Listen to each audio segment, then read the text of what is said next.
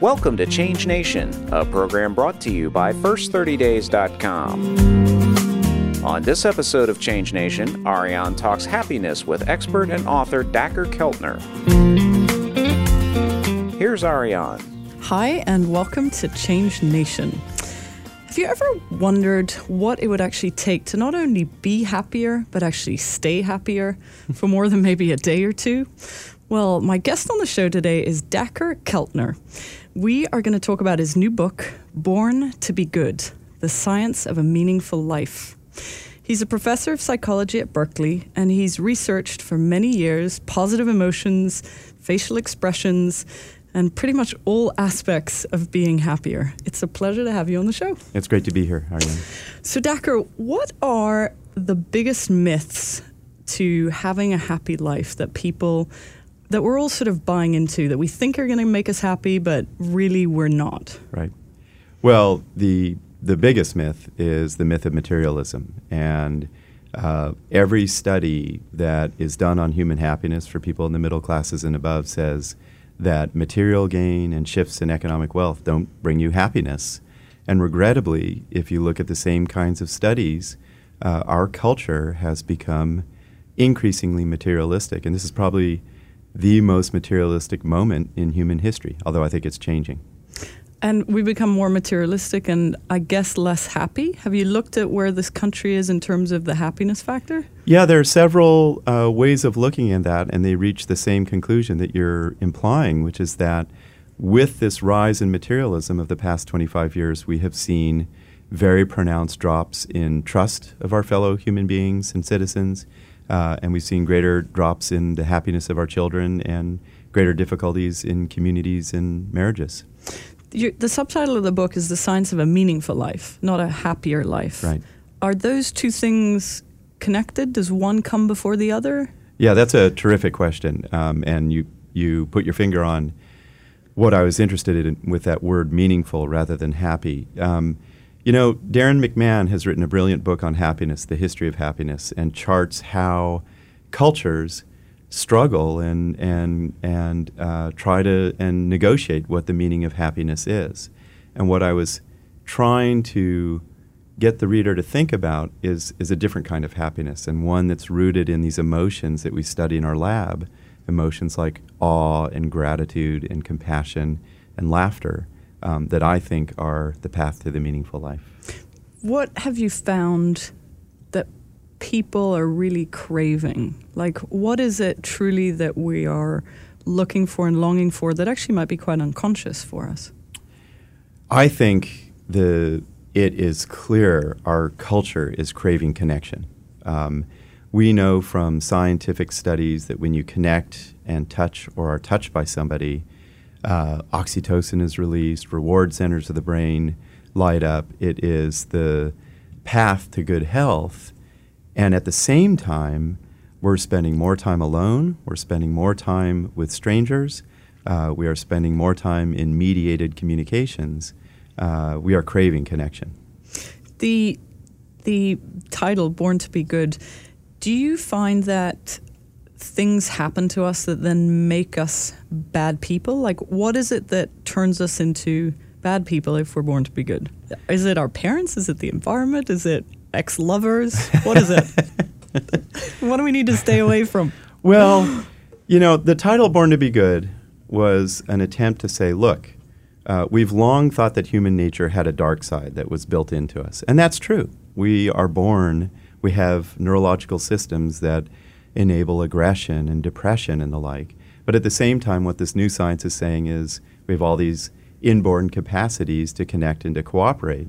And so the age old question that you ask is nature nurture. How do we turn the, the good stuff on or off? Um, and what we know in terms of um, if we're born to be good, what leads us in the other direction is things like uh, destructive families, uh, a very important area of new science is in under resourced neighborhoods and inequality. And we are finding in scientific studies that inequality makes for less developed brains, uh, more troubled kids. So I'd put my finger on that as an interesting possibility. I mean, you are a parent to a couple of children, Two daughters. two daughters. Humbling. What what do you make sure that you are teaching them as a parent? Yeah. Well, one of the things that really struck me about doing the science of these emotions like compassion and gratitude and respect and laughter and play is that evolution has crafted an amazing toolkit, if you will, that makes kids healthy and makes them connect to other kids and fold into healthy communities. And I, I feel the parent's job is to create the contexts and conversations that give rise to those things. So we make sure, and this is spreading like wildfire, to have discussions about gratitude, to get our children to think about harm and suffering in a way that activates uh, compassion. Another one that we often under appreciate in our culture today is play and silliness and laughter. We have lost sight of that. And so we make opportunities to wrestle or to play with words or to goof around. So uh, it's just the, the intuitive stuff. One of the uh, ratios that I saw while I was um, looking at the book is something you call the jen ratio. Yeah. Did you? Is that something you made up? Where I does the word jen come from? do do I have a jen ratio? Hopefully a good one. Hopefully, a good one. Um, so, Ariane, I was I was trying to figure out what is the core principle of emotions that I study, like gratitude or modesty or laughter or compassion or reverence. And English language doesn't have a rich vocabulary to capture those states. And so I was uh, fortunate to be raised by a dad who had me read Eastern philosophy. And I consulted Confucius, and he had this great idea of jen. And it very simply is kindness, respect, and a person of jen brings out the goodness in others. So, to your question, um, as a scientist, I'm interested in how do we think about quick, powerful lenses or measures to capture where we are in our human development. And I thought of the jen ratio. And in the numerator, uh, on top of the ratio is the actions you are engaging in that bring out the good in others. And then in the denominator is the actions you engage in that bring out the bad in others. And I think that's a very intuitive way to say, how am I creating healthy relationships around me? Can you give me quick examples as to actions that bring out the good, actions that bring out the bad? Well, one of the exciting things about doing this research, and you know what we do is we we we closely study people's behaviors in, in on the playground and with their parents and with their friends and with romantic partners at all ages. Is that we have discovered, and what Born to Be Good really charts is really a vocabulary a lot of a lot of these high jen behaviors, the pat on the back, the simple smile that we now know activates reward regions of the brain, the nice tone of voice, sharing laughter. These are all very common, highly evolved, ancient tools to bring out the good in others, um, and the, the object is to cultivate those. And on the on the denominator, what do you think are things that consciously or unconsciously actually bring out bad in people? Oh, we we know uh, we know all sorts of um, pathways to the bad, and we know, for example, one of the most dangerous things is to um, to to label people uh, as marginalized groups or as groups that are essentially different from your own. That's why it was so interesting in Barack Obama's inauguration speech how he extended an open hand to the Muslim world, and that was relabeling that relationship. Um, we know that there are basic factors that, that activate the, the low jen parts of your nervous system. Uh, if, you want, if you want the biggest, it's family violence. What about something like um, comparison? I think you Yeah, know in the science of happiness, Interesting. the minute I compare myself to someone else, um, I mean, what happens to my general state of emotion, and how do how do we stop this comparison culture that I feel we're all on? Yeah. Wow. What a fascinating question, Ariane. Um, you know, we know from scientific studies that your intuition is well informed, and that when you get people to compare themselves to other people, um, they become anxious, they become agitated, and they suffer deficits in happiness. So you're absolutely right. Uh, and we live in a highly competitive culture that, and competition is rooted in rank and comparison. Um, but I do think that one of the strengths of uh, Western thought is the idea of individuality. And out of individuality emerges the notion that there can be many types and many forms of success or goodness. Dacher, we're going to take a quick break and we'll be right back.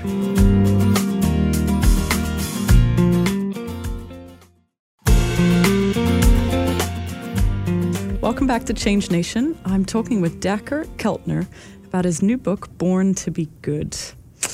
Dacher, do you think that being happier is about developing more characteristics and undeveloping others?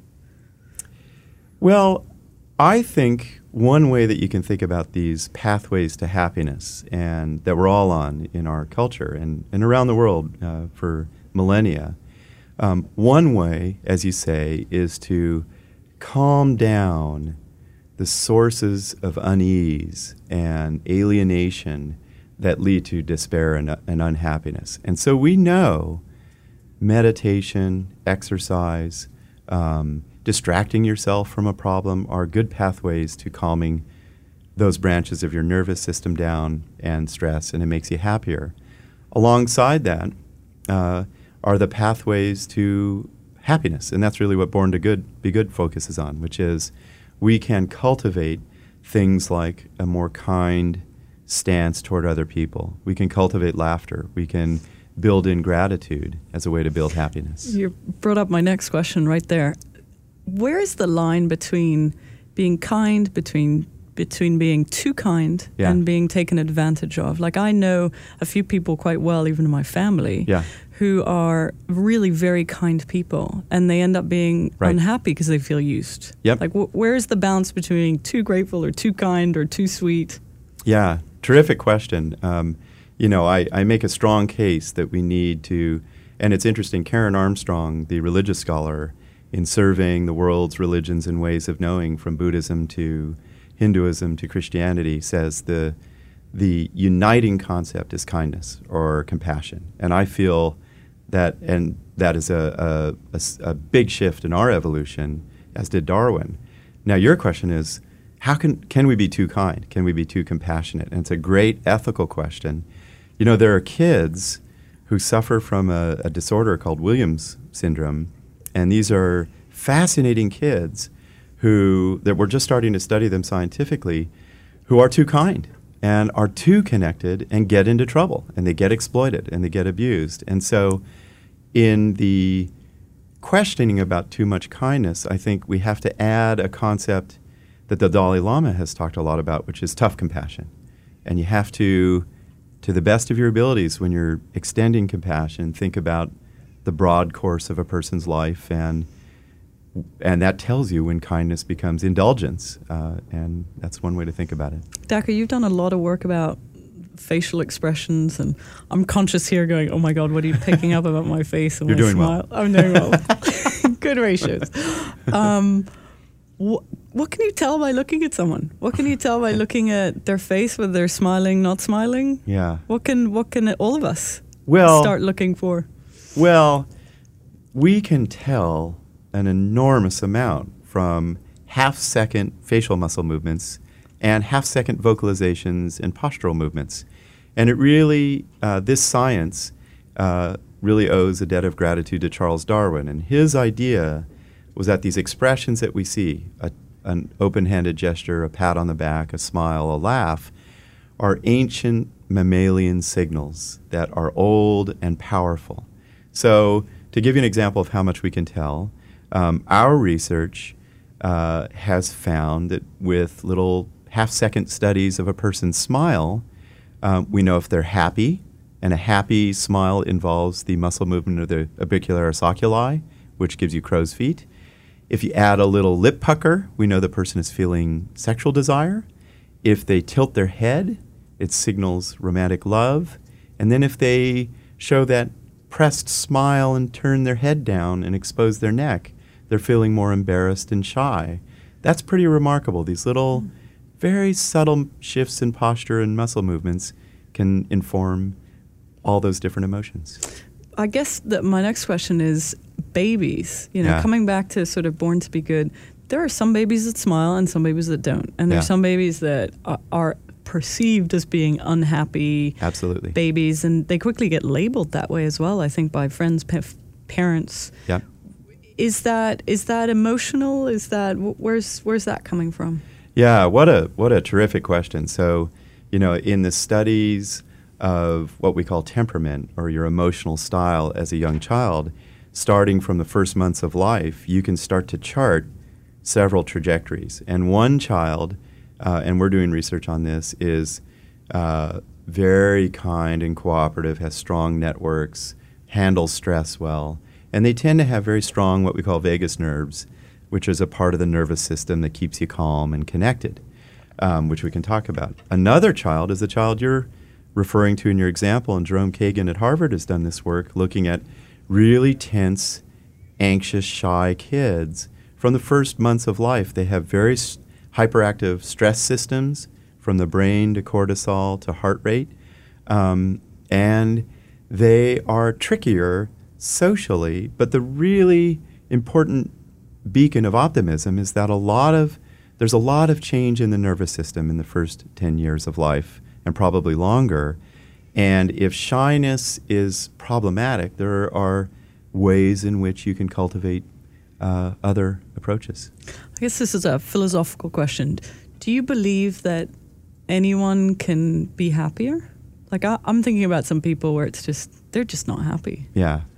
Well, there are, I do. I think for probably 95% of the human population, if you engage in the hard work of happiness and cultivate these tools and disciplines of kindness and gratitude and respect toward others, um, and, and also the ways that we protect ourselves of exercise and the like, you're on the path to happiness. And the data suggests that about half of our happiness level is genetic, and the other half is what we choose to do in life, and it's hard work. Um, there, there are a subset of people uh, that, due to the wiring of their nervous systems, uh, probably don't have that opportunity, regrettably, and but that's the human spectrum. Can you tell, can you predict if someone the age of 16, 18, 20, 22 is going to have a happier life? So they're not yet married, they don't have the job, they don't have the money, they don't have any health issues probably going on. Is there a way of predicting it? There is, and and uh, it, it's a terrific question, uh, and it was answered by a question that we did, a study that we did, um, that uh, provoked a lot of curiosity. And uh, what we did is we studied people's yearbook photos from college. Uh, this is w- women who are graduating from Mills College in Oakland, and we coded how warm and kind their smile was, which is just two muscle movements. The key muscle being that orbicularis oculi around the eyes. And women with warmer, kinder smiles 30 years later were less stressed out on a daily basis, stronger in their relationships, happier in their lives, and happier in their marriages. So we believe that there is a whole set of markers or indexes of the state of your nervous system that make you happier that we can identify, and it tells us where life goes. Can you be happier if you are working for an unhappy person, if you're married to an unhappy person? How do you do your own sort of journey within within that sort of environment? Yeah. Well, the, the broader generalization that we know is that our happiness comes in relationships and it comes from between and it comes, you know, back to that yearbook photo uh, study. Um, just as important to the happiness of your life is what your partner's year, yearbook photo looks like, how happy they are. And we know from several different studies that um, very kind, warm people cultivate strong relationships, and it is like a, a vitamin for the happiness in their lives. Um, and then that raises this complicated question of what if you're married to somebody who is unhappy? Uh, what if you have a child who suffers from a complex disorder, right? Uh, and we know that there are costs in terms of your happiness to both of those circumstances. But my hunch is is that in the long run, you know, the, the direct the course of happiness in life changes as you get older, um, and it and as you move into the 60s and 70s, it, it becomes more a matter of the community you built and your generativity, what you've given. And I think that's important to keep in mind when we are entwined in those complex relationships. Do happy people hang out with each other? They do. Because I can also imagine that a happy person is determined to go fix an unhappy person. Ah, that's interesting. Well, we know um, we know that one of the criteria that drives friendships and networks and marriages and where you work is your emotional temperament, which we've talked about today. And happier people gravitate to certain kinds of clubs and certain kinds of relationships. Uh, so we know that to be true. Now, um, the person, it's an interesting person who, and I think it's a different strand of happiness, is the compassionate person who's inclined to help. That's a really a different mission in life. Uh, hopefully, certainly what's what happened with my parents. It's just, just where the the root of the question comes from. It's just this. You know, I think some women are attracted to men because Yeah. they feel that they can change them and love them and fix them and help them get happier, and it doesn't Uh, often work that way. No, that's a tricky bind. What do you find is the emotion that is most missing in people today? Out of, I know, you know, the book is wonderful. It has certain chapters on Mhm. different emotions. Do you find there's one that is most missing, for example, in this country? Yeah. Wow, that is that's a terrific question. Well, um, I I I would I you know it's hard. I love all the emotions, so it's very hard for me to answer that question. Mhm. So, I would say the first is compassion, and if you look around, we have, there are a lot of data that suggests that you know we have greater levels of inequality than at any time in human history, uh, and uh, the healthcare situation that says there's a compassion gap in our culture. Um, I want to make a pitch for one that we often underappreciate, which is humor and mirth. Um, and there are a lot of people who feel that we've lost the art of being foolish and being silly and being playful. Uh, we're an increasingly serious society uh, for a lot of good reasons, but we lose the wisdom of laughter. So I'd, Hmm. I'd make a pitch for that one too. We'll take it. um, you consider yourself a scientist? Would you label yourself that way? I hope so. You would. I hope you consider me a scientist. So no, I mean, I'm- yeah, no, I'm. You know, I spend. You know, for your listeners' uh, appreciation of the question, um, you know, part of the book comes out of philosophy, and I've always loved that. But I am a. You know, for 20 years, 25 years, have been locked in laboratories studying facial expressions and parts of the nervous system. So very much so. So the question that follows from that is where does the things that you can't measure in a lab fit in? So faith and spirituality and people's belief in the other side and angels and everything else where there's more of a longing towards that now coming up. Yeah. And my sense of you just being around you is I think you probably have that component within you as well. Right. So the parts that you can't measure, what do you do with them? Well, there, you know, you cannot measure the noumenal part of the world, the spiritual, um, and uh, the, you know, w- there will never be, uh, you know, there are studies of um, by neuroscientists where they're looking at nuns as they have a transcendent experience where they feel in the presence of Jesus. Uh, and they pinpoint the part of the brain that lights up, but that is not God in the brain. That is a person's experience. But what we can study, and we do in our lab, and I'm very excited about this, is our experience of the sacred uh, or reverence that comes in spiritual contemplation, nature, an aesthetic experience. Uh, and you are absolutely right that, that uh, people are very hungry for this. They are creating new vocabularies around it. And, and I believe that it is uh, rooted in the nervous system. It's lovely. Dacher, we're going to have to end right there, but it's uh, lovely to have you on the show. I could ask you another 50 questions, but real, real great information. Thank you. Thank you, Ariane. So, for more information on his wonderful work and research, um, please visit his website at dacherkeltner.com. I'll spell that for you. It's D A C H E R K E L T N E R.com. And his book is Born to Be Good The Science of a Meaningful Life. For more information, more interviews, more experts, please visit us on the web at first30days.com. Thanks for listening.